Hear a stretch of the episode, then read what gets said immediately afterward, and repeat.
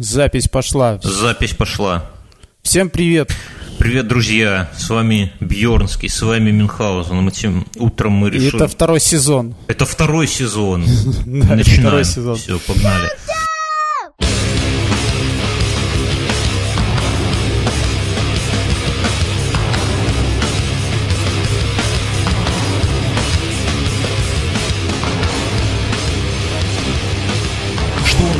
На этой неделе произошло самое большое событие в жизни нашей, да, Мюнхгаузен?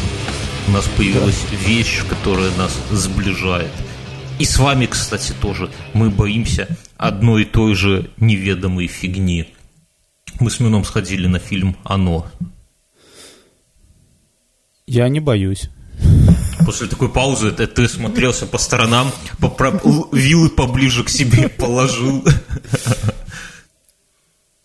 Мы в конце каждого выпуска теперь будем рассказывать нашу встречу. Нашу встречу с неведомой фигней, да.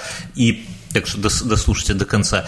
И у нас появилась еще вот новая такая история, которая нас объединяет. Я хотел коллег по работе сводить на этот фильм, чтобы, ну, как бы тимбилдинг, понимаете, ведь не обязательно совместное распитие алкоголя или там совместный досуг с доступными женщинами в бане должен скреплять коллектив, ведь общий страх тоже неплохо так скрепляет, да, Мюнхгаузен?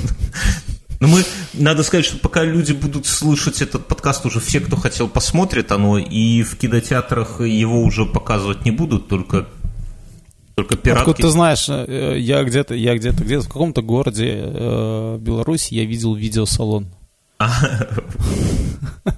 Ну, там, наверное, я не знаю, одного видеосалона мало, это же надо видеомагнитофон как-то. Как нынче подключить видеомагнитофон к современному этому самому? Там сзади заглядываешь, там чисто USB всякие, наверное, какие-то... Да, я думаю, есть переходники. Короче, что... Ну, а как люди оцифровывают кассеты? Я не знаю, зачем оцифровывают. Это какая-то старческая история. Блин, да нет, слушай, ты же хочешь смотреть фильмы в переводе там? Это он... Пошел. Надпись на магазине. Магазин. Не, ну, в принципе, найти какую-нибудь вот ту порнуху из детства было бы увлекательно весьма, мне кажется. Но ладно. Давай к фильму. Что мне понравилось в фильме? Ну, там не будем сильно хваливать. Мне понравилось, что... чувакам удалось вот так переплести юмор и попытки нас напугать, да, то есть оно ведь как работает, что если постоянно человека пугать, то потом он будет смеяться над любой херней, потому что это, ну, защитный рефлекс мозга такой, да, что он будет искать смешное в любой этой самой, а здесь они как бы специально вставляли, ну, такие типа смешные вставки, на самом деле юмор, ну, такой... уровня класса 8, наверное, среднеобразовательной школы. Но тем не менее, согласись, Мюн. Ну да, очень. Мне понравилось. Мне кажется, это вообще комедия такая, с черным юмором там. Не сочтите за спойлер. В конце фильма мне понравилось, как Мюнхгаузен сказал... Короче, фильм о том, как дети избили аниматора... Вообще можно было так повернуть, знаешь, что дети, ну вот в конце, что на самом деле... Можно было так перевести, что дети весь фильм планировали, как бы им избить аниматора, искали, где он от них прячется. Да нет, дети поехали просто с родителями в Турцию, там накидались хорошенько это самое, у них начались галлюцинации, и в итоге они просто у бассейна избили престарелого аниматора из этого самого, из Молдавии.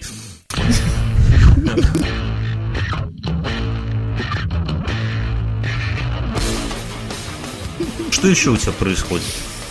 Я был на могиле барона Мюнхгаузена. Ты знал, что он похоронен в Беларуси? Серьезно, барон Мюнхгаузен похоронен в Беларуси. Друзья, у нас начинается вот эта история, когда в Америке в каждой деревне есть что-то... какая-нибудь достопримечательность, типа музей самых больших там хот-догов, музей это. А так у нас в деревнях почему-то стали закапывать Мюнхгаузен. Это какой-то был местный сельский дурачок, мне кажется, Мюнхгаузен. Нет, там могила именно 1878 года. Вот. А просто когда ее нашли, это на старом кладбище. Вот, поставили еще памятник барону Мюнхгаузену. Ты знаешь. Ты не боишься? Слушай, но ты же читал Барона Мюнхгаузена. Я читал. Он мог себя похоронить где угодно. Мог себя... Я не удивлюсь, если еще одна могила найдется на Луне, да? То есть, как бы... Ну, слушай, ты не боишься, что твои односельчане посмотрят на своих коллег из Глубокого и решат, что тоже неплохо было бы обзавестись и в вашей деревне могилой Мюнхгаузена, и тебя тихонько удушат, и со всеми почестями... закопают, позовут. Слушай, может быть, ну, с другой стороны, они, может, меня позовут на открытие могилы Мюнхгаузена. Позовут изнутри, из гроба смотри. Не, ну, серьезно, они позовут корреспондентов из белорусского телебачения, какую-нибудь радиостанцию, Радио Рокс, я не знаю, все такие будут, о, каким он парнем был, да, вот это все. И с почестями закопают тебя там где-нибудь на берегу твоей канавы. И будут с туристов стричь бабло. И вот этот вот тот самый самогонщик, который любил покойный барон, и все. О, да. Так же. Так что ты, ну, постерегись. Рядом с вилами еще и топор положи там у себя, я не знаю.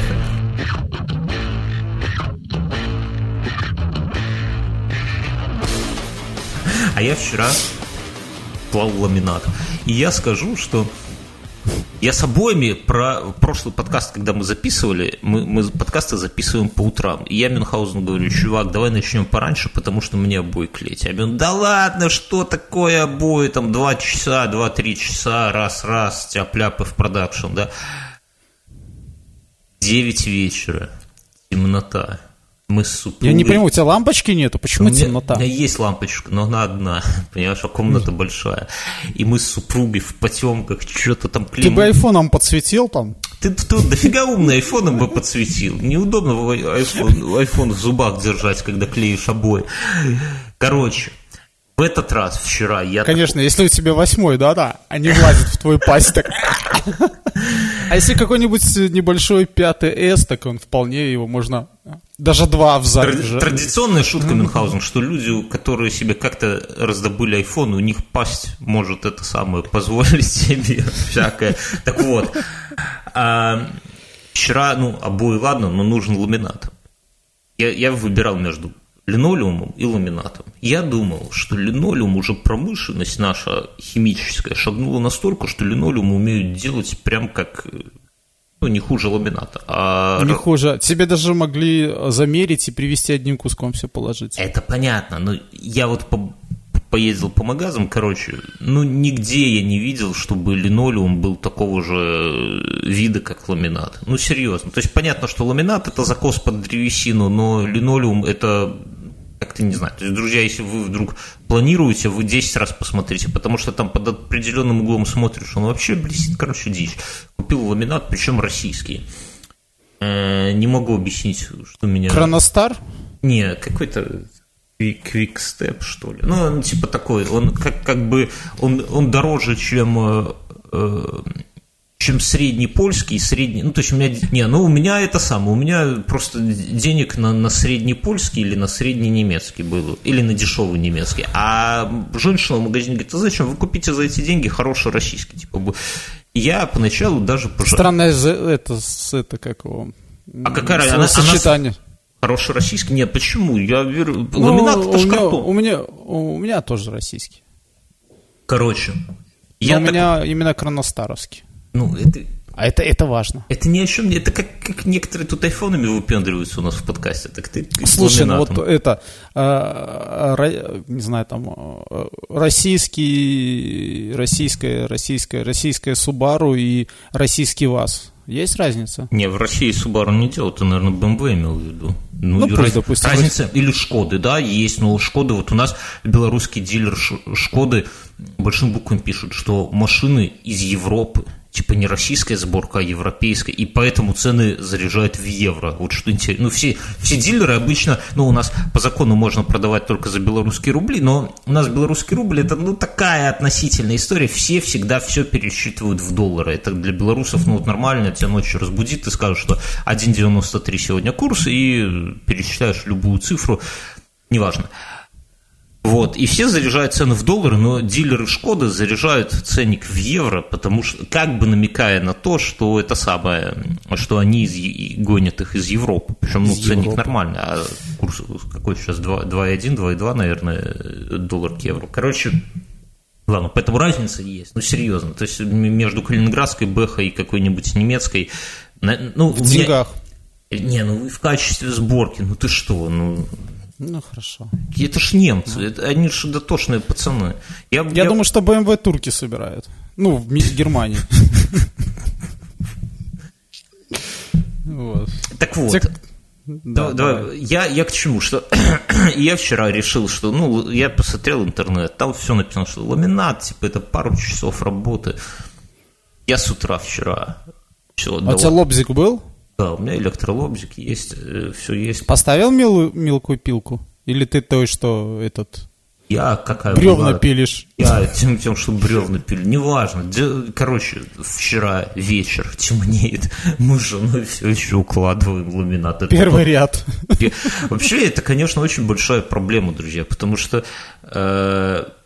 вот пока жена? Мы... Проблема? Нет, наоборот. Жена, если бы не жена, я бы на первом ряде... Вот, прямо говорю, я бы там и остался, потому что она каким-то своим женским чуть-чуть... Знаешь, помнишь, как в фильме «Место встречи изменить нельзя», там этот горбатый говорил, баба, она сердцем чует. Вот у меня супруга, она вот как-то поняла, вот как систему, как эти вот, как этот пазл собирать, потому что я собирал как в интернете, собрали ряд, давайте это самое, у меня комната большая, больше 5 метров в длину, этот ряд 5-метровый, он ну никак не становился, хоть ты по нему стучи, хоть ты это, а главное, что у меня стены, они кривые, потому что на выравнивание стен я бабла зажал, естественно, потому что там ценник вообще какой-то... Я тебе хочу сказать, что если бы у тебя не было жены, ты бы не менял линолеум, который оставили строители. Тоже верно. Ну, короче... Так, подожди, а ты же оставлял между стеной и ламинатом зазор? Это я оставлял, я теорию знаю. Ну, какая разница? Все равно ты, когда его начинаешь соединять, весь ряд начинает сдвигаться. То есть там какие-то распорки. Так, а для этого нужны, да, распорки. Ну, все, они... Ну, короче... Ты купил распорки? Я купил распорки, чтобы всюду выставить одинаково. Но поверь на слово, там... Много, давай не будем вскрывать эту тему. Вот. Но вчера в итоге под конец дня я добил, мы должны были 12 или 19 записываться, а в итоге нифига не записали, потому что. Ламинат важнее сердца. Сердце просило ламинат. И вот сегодня мне надо прицепить туда плинтус Айнхаузен, поэтому я тебя пинал сегодня с утра, давай пораньше, потому что не хочу в темноте, хотя и еще и плинтуса. Слушай, купи вторую лампочку. И круглосуточно. Делай ремонт, я понимаю.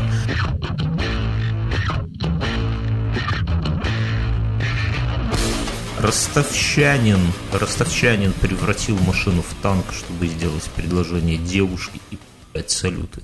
Житель Ростова-на-Дону нашел необычный способ позвать свою девушку под венец. Мужчина превратил автомобиль в танк, устроил его окон импровизированный салют. По сообщению издания какого-то там, неважно, ростовчанин обклеил свой автомобиль брезентом зеленого цвета. К лобовому стеклу он приделал дуло и красную звезду. На этом мини-танке он подъехал к дому возлюбленной, намереваясь сделать ей предложение. Но тут выбежали фашисты и сожгли танк. Местные пятилетние фашисты, да. Ой, ну вообще, почему вот... Хотя нет, это хорошо. Мне кажется, что это прекрасно, что люди, вот когда идут к женщине, звать ее под венец, так сказать, всю вот эту вот свою легкую шизоидность они сразу демонстрируют, чтобы она потом не было все. Потому что вот пришел бы он, как все, там, с букетом цветов, ресторан, колечко, бла-бла-бла, а потом... А представляешь, как он пойдет, типа, просить назначение в детский садик, сделает из машины броневичок, а сам Велича наденется и с него будет кричать, типа, окно. Не, я просто представил, как вот он, например, маскируя свою шизоидность, как-то уломал ее пойти и под венец, а потом в первую брачную ночь себе какой-нибудь резиновый фаллос на лоб наклеит такой, она такая, дорогой, ты че? Он такой, я же танк, ты че? Не знаю. Ну, короче, хорошо, что люди вот так вот это самое всегда делают. С другой стороны, знаешь, это может быть его проверка чувств, да? То есть вот он там с лобзиком, наждачкой, ножницами по металлу, пока делал этот танк, да? То есть на определенном этапе, можно сказать, ты, зачем мне это все? Вот. Зачем? Для чего? Для кого я это все делаю? Ты знаешь, есть такая не лишенная определенного смысла поговорка, что прежде чем что бы то ни было говорить женщине или предлагать женщине, надо пойти и 2 раза заняться анонизмом подряд. А вот после этого опять вернуться к этому вопросу. Так вот мы можем... Или сделать стангу, да? То есть 2 раза или сделать стангу, друзья. Да. Прежде чем идти предлагать своей невесте руку и сердце, сделайте... Вы поймите, что танк — это не самый сложный на фоне укладки ночью ламината или там поклейки обоев, так что...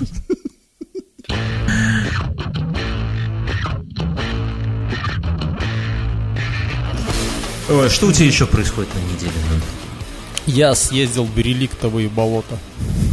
Я всегда думал, что бывают только реликтовые леса. Что за болота? Под Ельней есть большие, еще ледниковые болота, они открытые. Там растительность минимальная. А что за, подожди, что за ледниковые болота? Вот шел ледник, да? Правильно, да, по территории Беларуси. И там заболотилось. Какое заболотилось? Что ты несешь? Ледник — это вот лед идет и камни, правильно? И, да, вернее, лед. Ну, в одном месте они озеро сделали, а в другом болото. Понимаю. И чего? И местные там рядом могила Мюнхгаузена, да, и рядом болото. Офигеть. Как отдыхать будете? А что можете предложить? Хотите болото? Хотите Мюнхгаузен? Даже не знаю. Там есть какой-то сервис в виде катания по болоту на болотоходе и хождение по болоту. Я не знаю, как он. Я не знаю, как он выглядит. Денег не хватило. Пьяный был водила, что? Ты послушай. Ну, вообще само место выглядит классно. То есть и осенью оно, не знаю, наверное, как, я в Исландии не был, но так как все описывают, там, может быть, что-то найдет. Разные цвета мха, там всякие такие. И ты идешь по такой из досок сделанному настилу. Вот, а вокруг... Гадюки, всякие жабы. Гадюки не живут в болоте, чтобы ты... Русалки за ноги русалки, хватают. Да, я видел парик, в общем-то, русалки. Фиолетовый? На водителе этого самого болотохода? Я не видел болотохода. Водитель это мог видеть. Ну, знаешь, в чем фишка? Эта штука открыли в 2014 году. Везде написали, как круто, но никто не написал конкретно, как туда ехать. И это в итоге правильно. Мы туда приехали, там машин 6 или 7, там 2 из них из Минска. Завязли. Да, нет, и все ездили разными путями. Потом в статье написано о том, что туда можно... Даже инвалиды могут там проехаться, типа там все, в общем-то, фри-пространство карты такое. Опять нету, да? Нет, мы приехали, понимаешь, там такое ощущение, что по этой дороге специально для большей экологичности, ну, там от стоянки где-то метров 800 до вот начала этой тропы. Иди куда хочешь, ищи ее, да? Да, нет, там есть направление. Так вот, по этой дороге такое ощущение, что местные гоняют специально коров для большей экологичности, потому что пройти в кроссовках там невозможно, но мы как-то прошли. Написали бы, что нужно это резиновые сапоги брать. Это сама тропа нормально, по самой тропе можно идти там, не знаю, в тапочках. Это проблема, я вот тебе расскажу, я в этом этим летом... Я знаю, ну, то есть этим летом я ездил другими местами. У нас есть места, которые все рекламируют, но никто не создает даже... банальный указатель. Ты можешь приехать на место, спрашивать местных, а где тут у вас там дворецкая... Они тебе это самое... Чего? Заведут на пустырь и часы отожмут с телефоном. Я тебе расскажу, я в этом году тоже вот поездил по замкам, и кто подписан на мой YouTube-канал, там есть ролик с Новогрудка. Новогрудок — это небольшой городок вокруг развалин. Развалина замка, там 2 стены... Они видны из любой точки города. Но при этом там нету ни одного указателя, как правильно к ним подойти. И в итоге, ну, казалось бы, ты видишь развалины, ты идешь на развалины, да. Вот я так шел, зашел, я прям на видео снял, в какой-то бомжатник, где люди, ну, в центре города, да, где люди справляют большую, малую нужду, бухают и все. Подожди, это... там нет туалета. Я понимаю, нет туалета, но дома же у тебя есть туалет, ну так сходи туда, зачем на улице это все нести. Но, и он идет, и ты вот идешь, и резко заканчивается обрывом, а там кусты, всякая дичь, вот это все. И понимаешь, никакой ни ограды нету, нифига. Это вот чтобы пробраться к замку.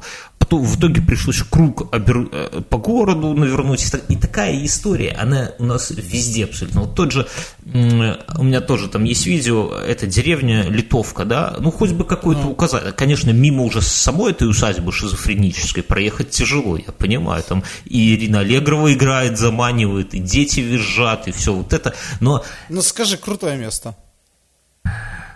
Я боюсь людей, у которых, с одной стороны, есть легкая шизофрения, а с другой стороны, есть деньги. Вот я таких людей как-то...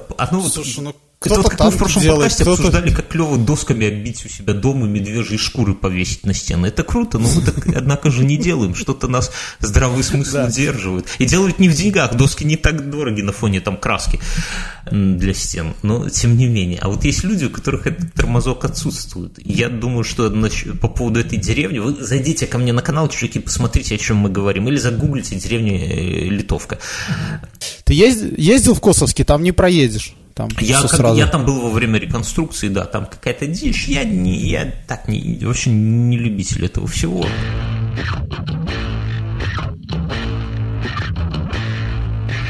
А, вот, слушай, секс назвали угрозой колонизации Марса.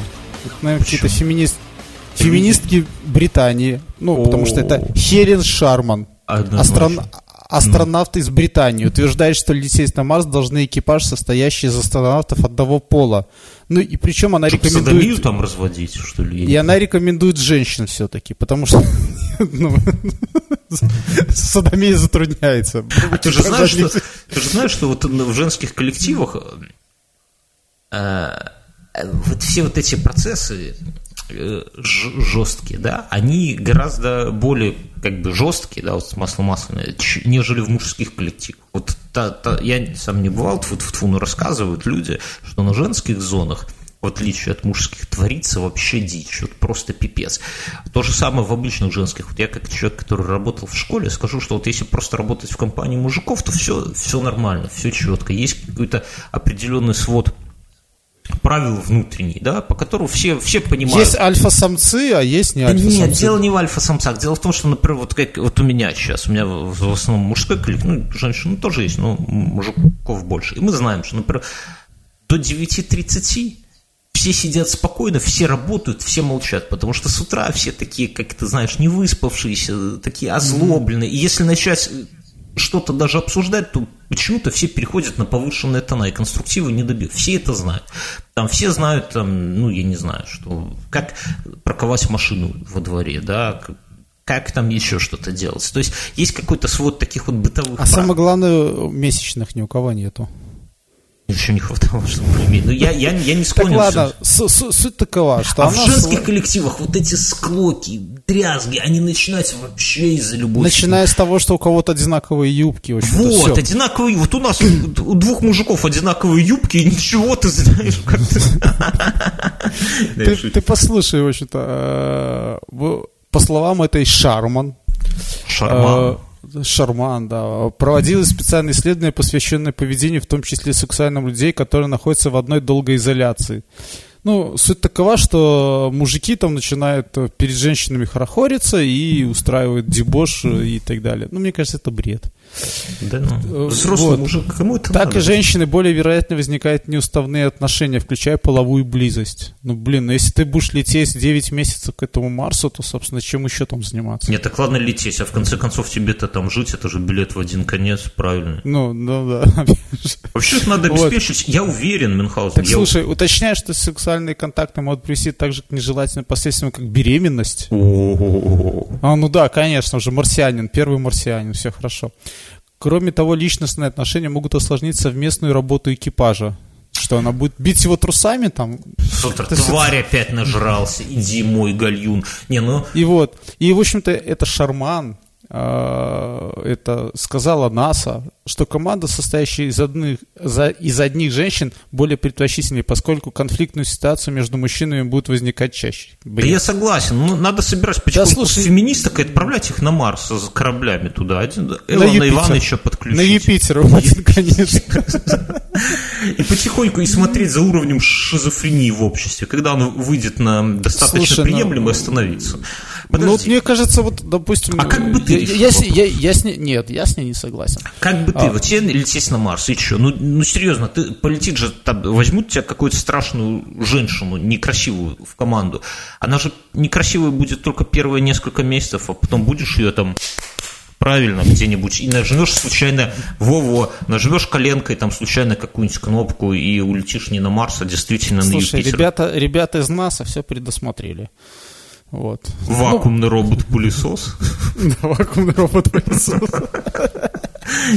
Серьезно, я думаю. Я думаю, что коллективы мужчин менее склочные. Это может подтвердить к тому, что преимущественно армии мира это мужчины. Так стой, а следовательно, они же, понимаешь, если были чаще склоки, то они бы еще уже на параде друг друга перестреляли.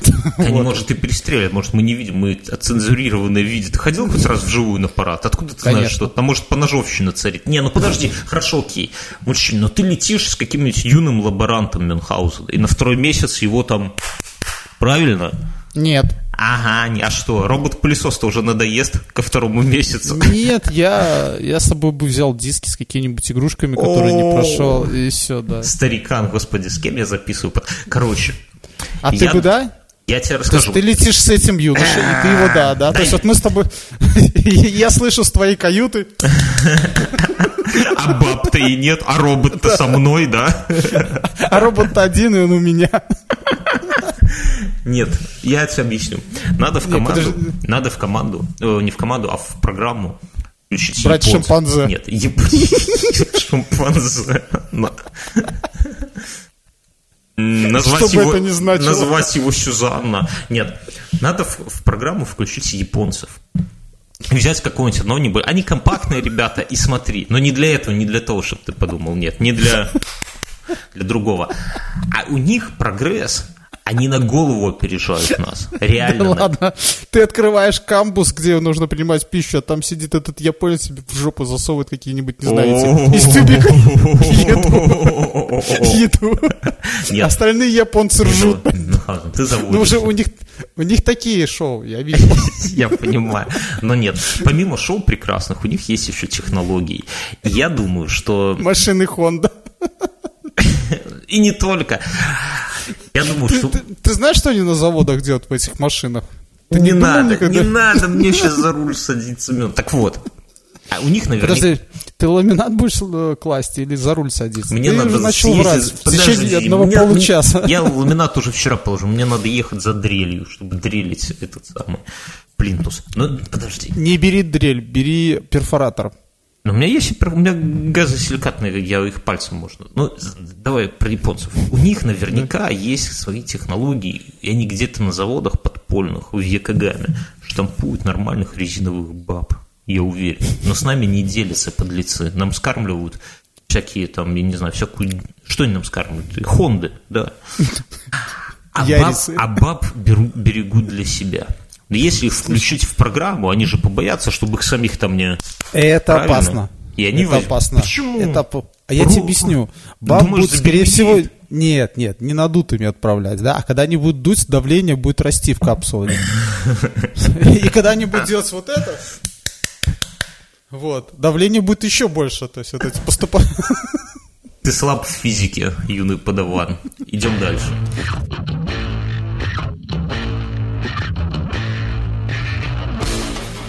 Нижегородский суд запретил статью «Делаем динамик из подручных материалов, перепутав динамик с динамитом». Роскомнадзор получил от районного суда Нижнего Новгорода требование блокировки интернет-страницы, на которой опубликована статья «Делаем динамик из подручных средств». Суд признал публикацию запрещенной, вероятно, приняв динамик за динамик. Как они читают? По диагонали, задом наперед. Слушай, я тоже так иногда читаю. Я читаю, и у меня есть своя альтернативная вселенная. Только моя. Динамит, а динамиков нету. Нет, когда я читаю, у меня там получаются немножко другие слова. Вот. Жена меня поправляет, спасибо ей. Я думаю, что надо и футбольный клуб «Динамо» по всей стране тоже приравнять к запрещенным. Не, главное, вот меня что прикалывает, что у них уже 2 недели по всей стране раздаются звонки о том, что то или иное здание заминировано. Есть прекрасный мужчина с бородой, который отсидел за убийство своей соседки из-за денег, который называет себя лидером христианского государства. У них там какие-то машины, груженные баллонами с газом, въезжают в кинотеатры. Там какие-то коктейли Молотова, всякое такое. А они, организация, кстати, до сих пор не запрещена, если что. А они вместо этого блокируют статью «Делаем динамик из подручных материалов». Ну что за это самое? Да там просто, знаешь, сидит какой-то человек, он в 3 смены. Он вручную.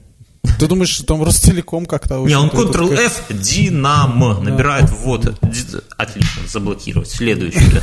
Птички проставил и все.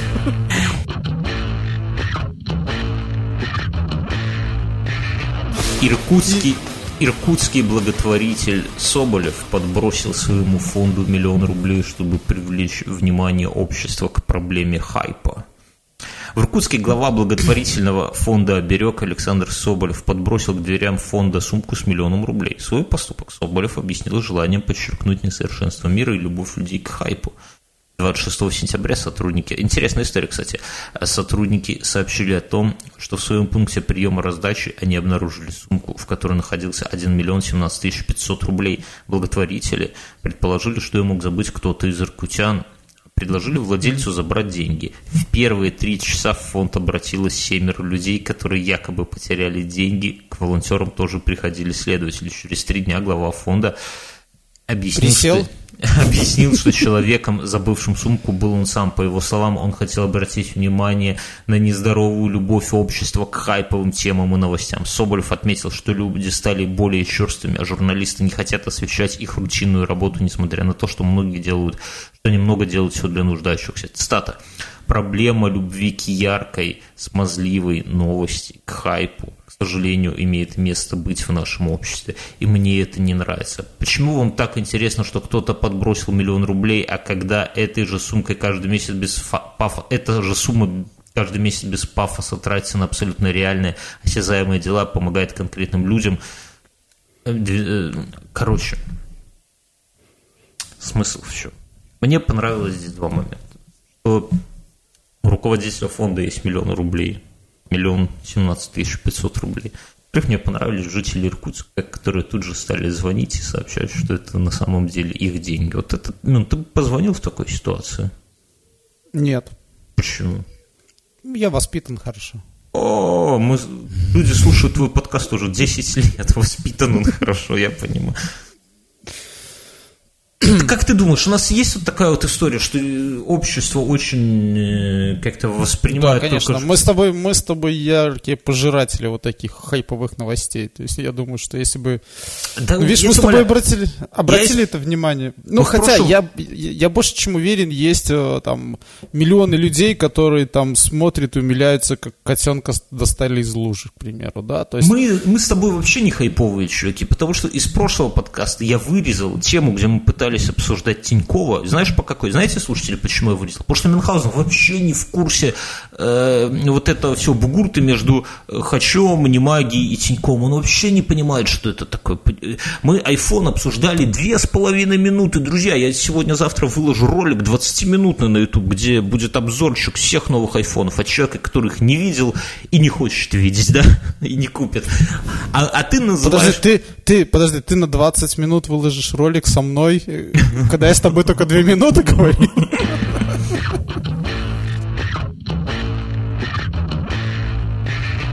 Ученые доказали, что голуби соображают быстрее людей. Тебя бывает такого, ты смотришь на голуби, думаешь, падла, какой же ты шустрый, а? И сообразительный. Мне кажется, они специально города построили, чтобы срать на нас. На машину. И тайком управляют всякими этими... Процессами, да. Скульпторами, чтобы те возводили памятники Ильичу. Нужные, да. Параллельная цивилизация такая же. Вообще интересно, почему голуби, я вот сколько шарился, да и ты тоже, по лесам, никогда там не видали голубей. Ну, серьезно. Лесные голуби же есть? Из лесных голубей. Но есть лесные голуби, они издают такие странные звуки еще. Есть, да есть. Я не знаю, я не могу. Сейчас вы слушаете звук лесного голубя, давай, не стесняйся. Я не могу. Все знают, как ты отлично пародируешь звук. Может, это чайки, Мюнхгаузен, ты в птицах сильно разбираешь. Вот чайки в лесу не водятся, это точно. Вот почему чайки не водятся в лесу?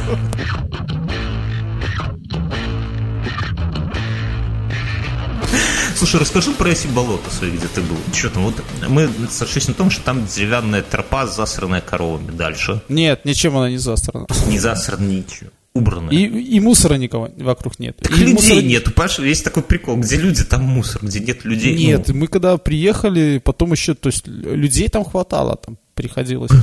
Помоги, браток, такие были. Слушай, но она прикольная, там сосны какие-то не такие растут, березы, ну, я не знаю, сложно, это просто в место приезд. Ты опиши, ты приезжаешь. И клюква растет. Подожди, клюква.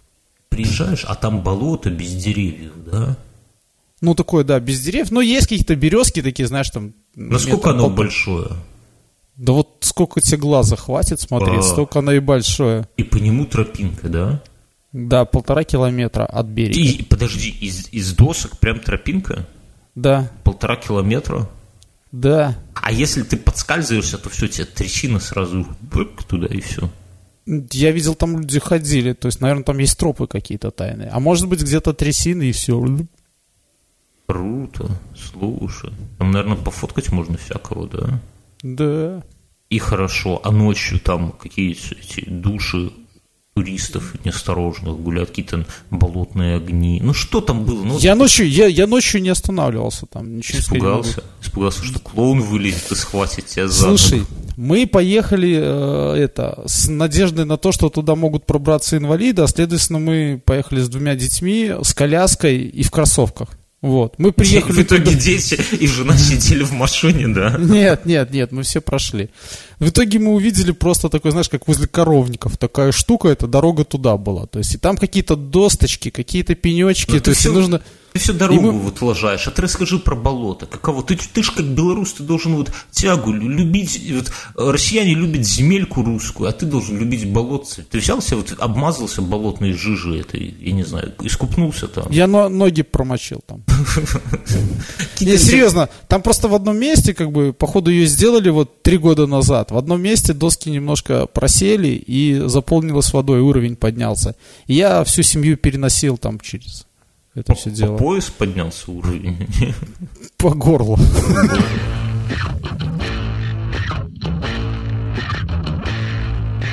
Кузбасские подростки обменяли украденный пистолет не на наркотики, не на кошелек этих самых прохожих, а на сладости.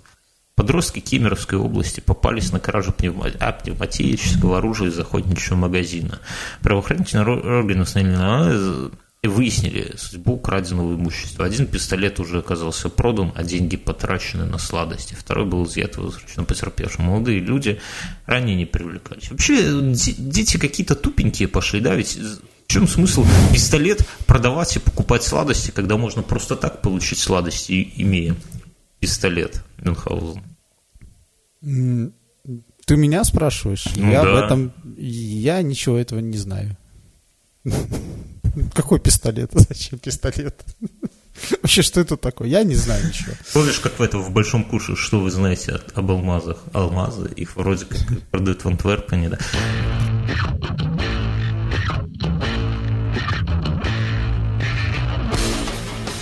Росгвардия потратит более $500 000 рублей на хрустальные погоны. Виртуальные погоны? Хрустальные. Виртуальные это что? Ну, из хрусталя. Ну, виртуальные погоны было лучше.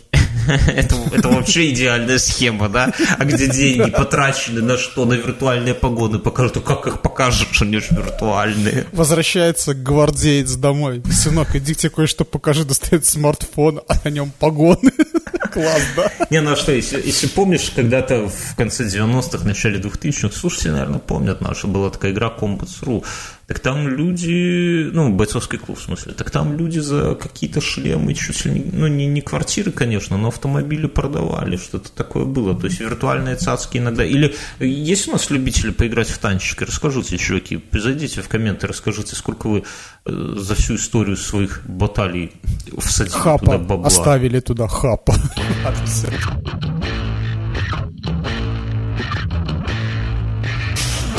Слушай, новость. Поклонская на заседании по защите христианских ценностей заявила, что не бывает православного экстремизма. Раньше нам вина и историю, наверное... Ты видел это заседание? Есть прекрасное видео. Ну, там, наверное, попы сидят, смотрят сурово. Да, всякие люди в пиджаках очень серьезные такие, с бутылками воды.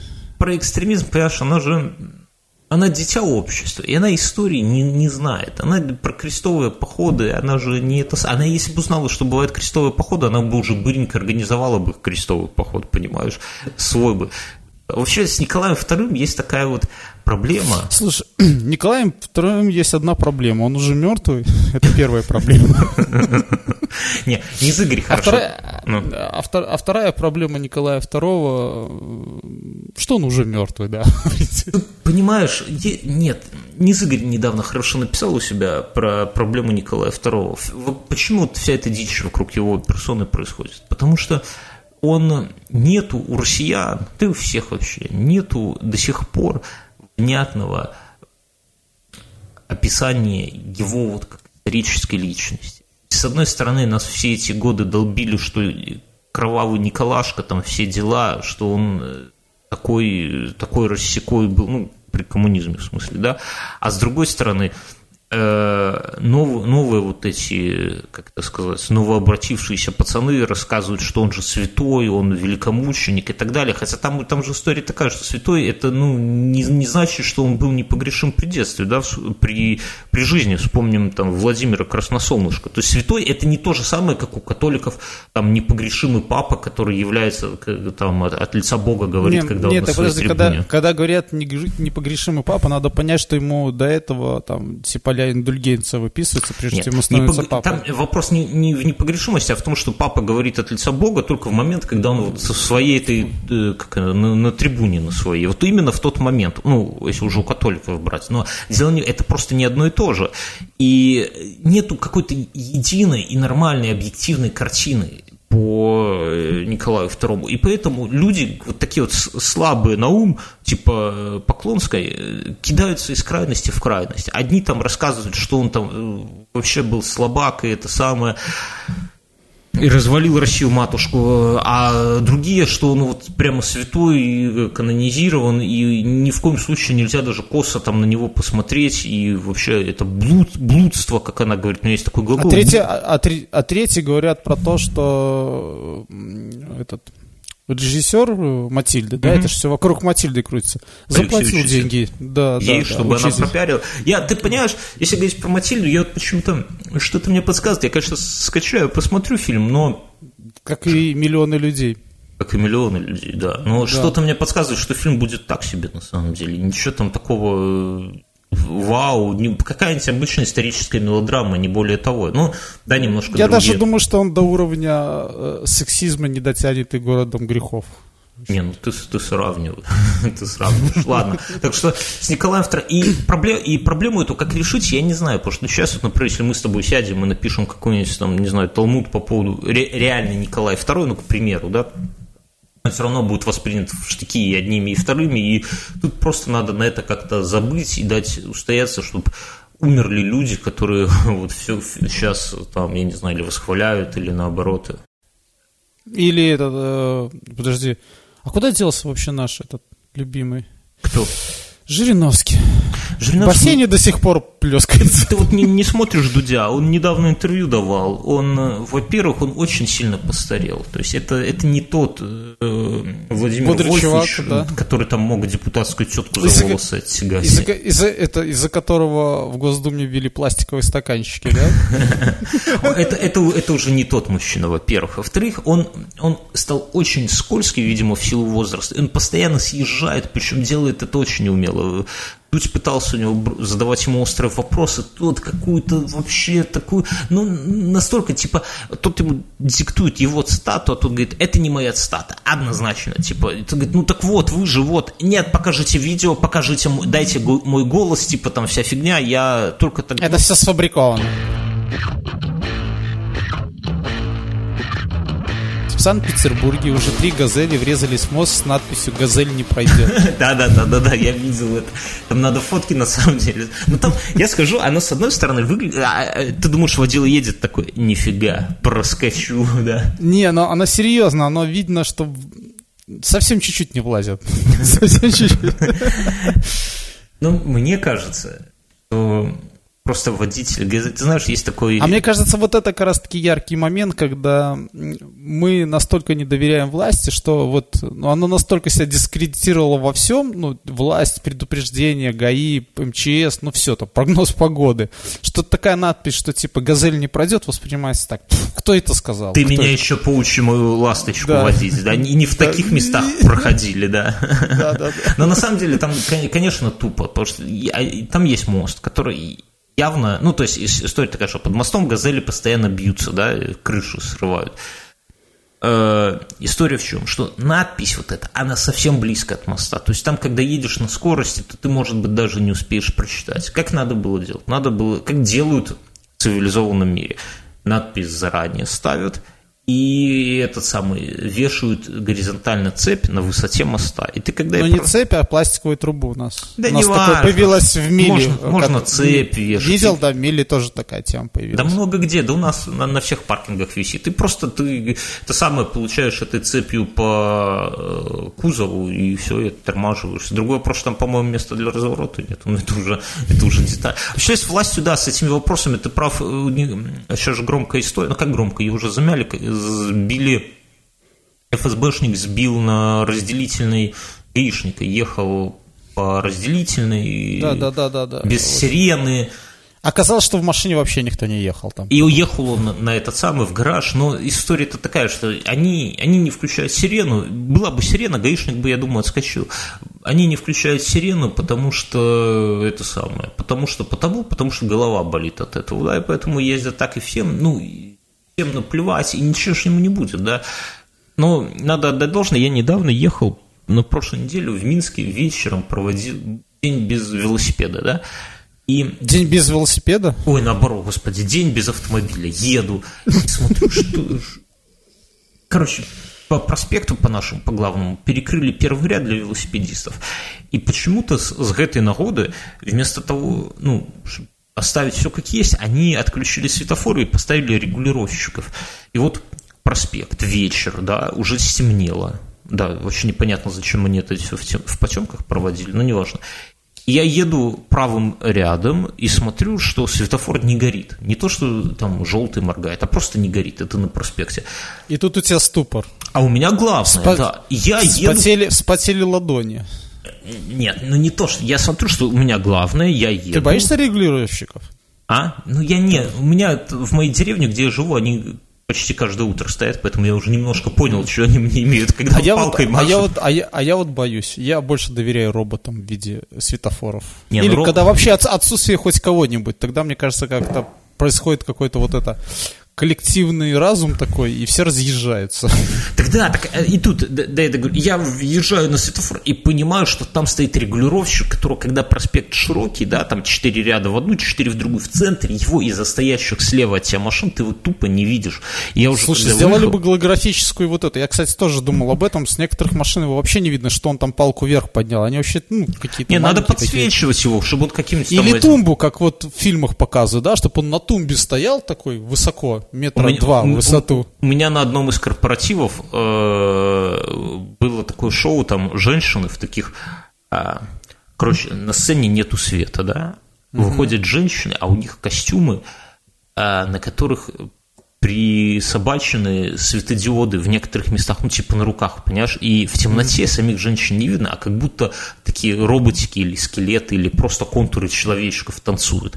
И они не просто светятся постоянно, они в нужный момент загораются. То есть, знаешь, это они шук загорелись, и все такие в одной позе стоят, потом шук погасли, потом шук загорелись, уже все в другой позе. Потом как-то там делали прикольно, у них они могли по очереди... Ну, я видел такое там... Когда они стали своими головами жонглировать, да, потому что голова загоралась отдельно, да, и получался эффект. Я думаю, что-то такое нужно нашим регулировщикам делать, чтобы они в темноте тоже как-то мерцали и так далее. Ну, реально не видно, то есть я не хочу ФСБшника оправдать, но тем не менее в похожую ситуацию можно случайно попасть вот просто в родном городе, в небольшом совсем. Слушай, мне кажется, скоро через какое-то время будет все-таки день без велосипеда, да, то есть... Потому что велосипедисты задолбали. У нас же, кстати, по закону хотят разрешить... Нет, велосипедисты не задолбали. Меня нет, не напрягает. Меня все задолбали. Говорят же, что это самое, что у нас по ПДД разрешат ездить в некоторых рядах, в некоторых местах в правом ряду велосипедистам. Она проект есть. И мне кажется, вот тут начнется дичь, потому что, в моем понимании, надо либо давать везде в рамках одного населенного пункта, выбрать населенный пункт, велосипедистов которого не жалко, да, например, Жлобин. И сказать, все, жлобинцы ездят, хотя они, может, и так там уже ездят, то не знаю, ну, короче, надо, а не так, что где-то в Минске там на Якуба Колоса можно будет, а на площади Победы нельзя будет. Ты будешь ехать и думать, здесь может быть велосипедист, здесь не может быть, и сделать четкую разметку. Вот как там. Слушай, мне кажется, мы не разобрались с мотоциклистами на проезжей части еще. До сих пор. Уже туда добавляем велосипедистов. Да, велосипедистов, да, почему потом это людей с собачками еще туда не добавить? Там, или роллеров, почему мы обижаем роллеров? Да, роллеров, почему из-за этого... Вообще, Мюнхгаузен мне нравится своей непреклонностью. Еще года два назад Мюнхгаузен выступал за права велосипедистов, роллеров и всякую такую вот шелупонь. Нет, я выступаю до сих пор. То есть, если делать первую полосу для велосипеда, то ее можно, допустим, сделать вместе только с автобусами, без маршруток. Автобусы, велосипеды и ограничить ее, там, не знаю, нет, каким-нибудь забором. Не так. Да, нет. забором, отбойниками. Туннелем, да. И под землю, вот желательно есть, под землю. То есть, реально, проблема вот этих всех склок велосипедистов, пешеходов и автомобилей, потому что у нас все вместе. Мы как по одному полю ездим, да, как бы. А отсоединить хотя бы, сделать там метровую дорожку для велосипедов с одной стороны, метровую для другой посреди газона. И никто ни с кем не будет. Да это. Не надо главное, ничего изобретать. Поедем в любую страну западнее Беларуси. Посмотрите, как там сделано. Справа просто отдельно красным отделена дорожка, и все знают. И над ней заехал, получил штраф 1000 евро. Висит, не 1000, висит камера. 200 евро, я думаю, один раз тебе Мюнхгаузен отобьет охоту ездит там, где не надо. Да-да. Согласен. Да, вот согласен. Еще. Так, мы тут уже... Мы опять вернулись к парковкам, машинам и ненависти. И пойдем по кругу. Давай в конце каждого выпуска рассказывать фрагмент истории, как мы 15 лет назад встретили тварь в лесу. У меня сейчас есть, да. Давай начнем сначала. Как мы вообще, что там началось? Давай, Яра, ты дополняй только Мюнхгаузен. Нет, я хочу рассказать предысторию места, где мы рядом стояли. 15 лет назад мы поступили в вузы. Нас было 5, и мы все поступили в вузы и поехали на 3 недели на Вязов. А потом к нам приехало еще 20. Это вот, подожди, ты не забегай вперед. И все нет, они там лежат на поляне, да. Нет, давай я расскажу про место, в которое мы поехали. Да, мы поехали в лес. И в этом лесу во время революции там были хутора и всякие помещические дома. И вот в одном... Так ты копнул-то нормально. Ты же не врешь, что это реальная история? Это реально. Просто сейчас там недалече живет и все это знает. Вот. И в одном месте там живьем закопали вроде какого-то помещика красной с кем-то. И осталось, и все разрушили. Там осталась квадратная поляна. Вот. До этого ходили слухи, что там происходит всякие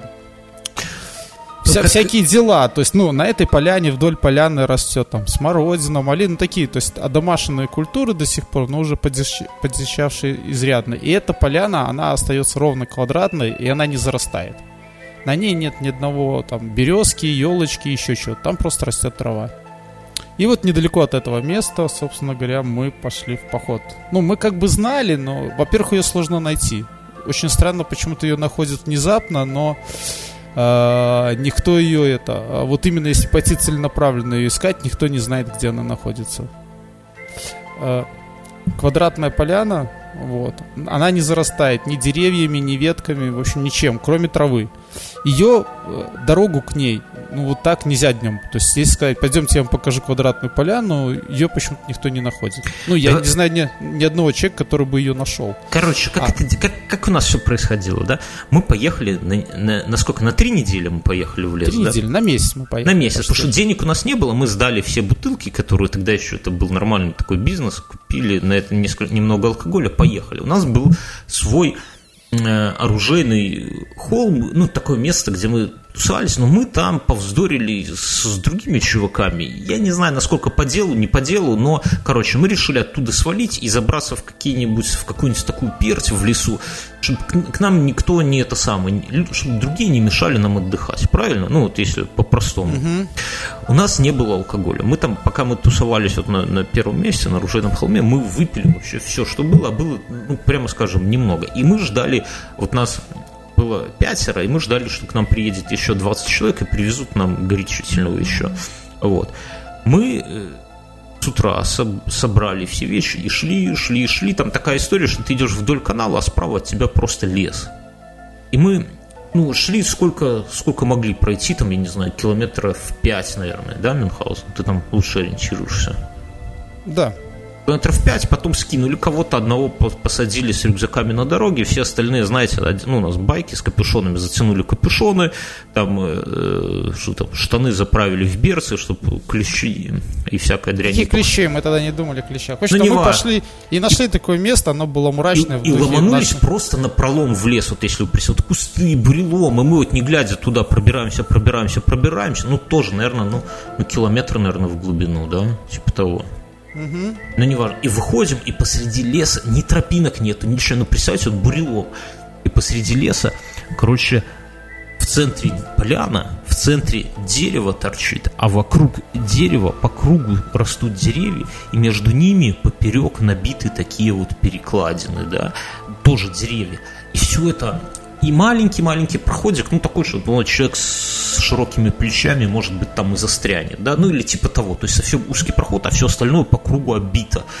И еще туда насыпаны ветки по бокам, то есть это вот как будто прям стена такая, но она вся абсолютно трухлявая, то есть этой постройки, много лет, да, то есть это не этого года и не предыдущего года точно, потому что сколько надо дереву, чтобы оно в труху превратилось. Да, не знаю, много. В общем-то, да, там такое, и место мрачненькое такое, и нам понравилось. Мы да, и мы такие, блэк-метал в нашей крови тогда был. Короче, и мы вот в этом месте решили остановить. И мы туда, мы вернулись кое-как обратно, причем там запоминали дорогу по каким-то таким своим этим самым, там чуть ли не зарубки ставили на деревьях, чтобы потом найти это место. Все туда вернулись. А еще прикол этого леса в том, что там нету никаких родников таких нормальных. То есть воды там набрать негде, нужно туда далеко на канал ходить, километров 4 получается, да. И поэтому... не 4, там где-то 3, неважно. Нужно ходить.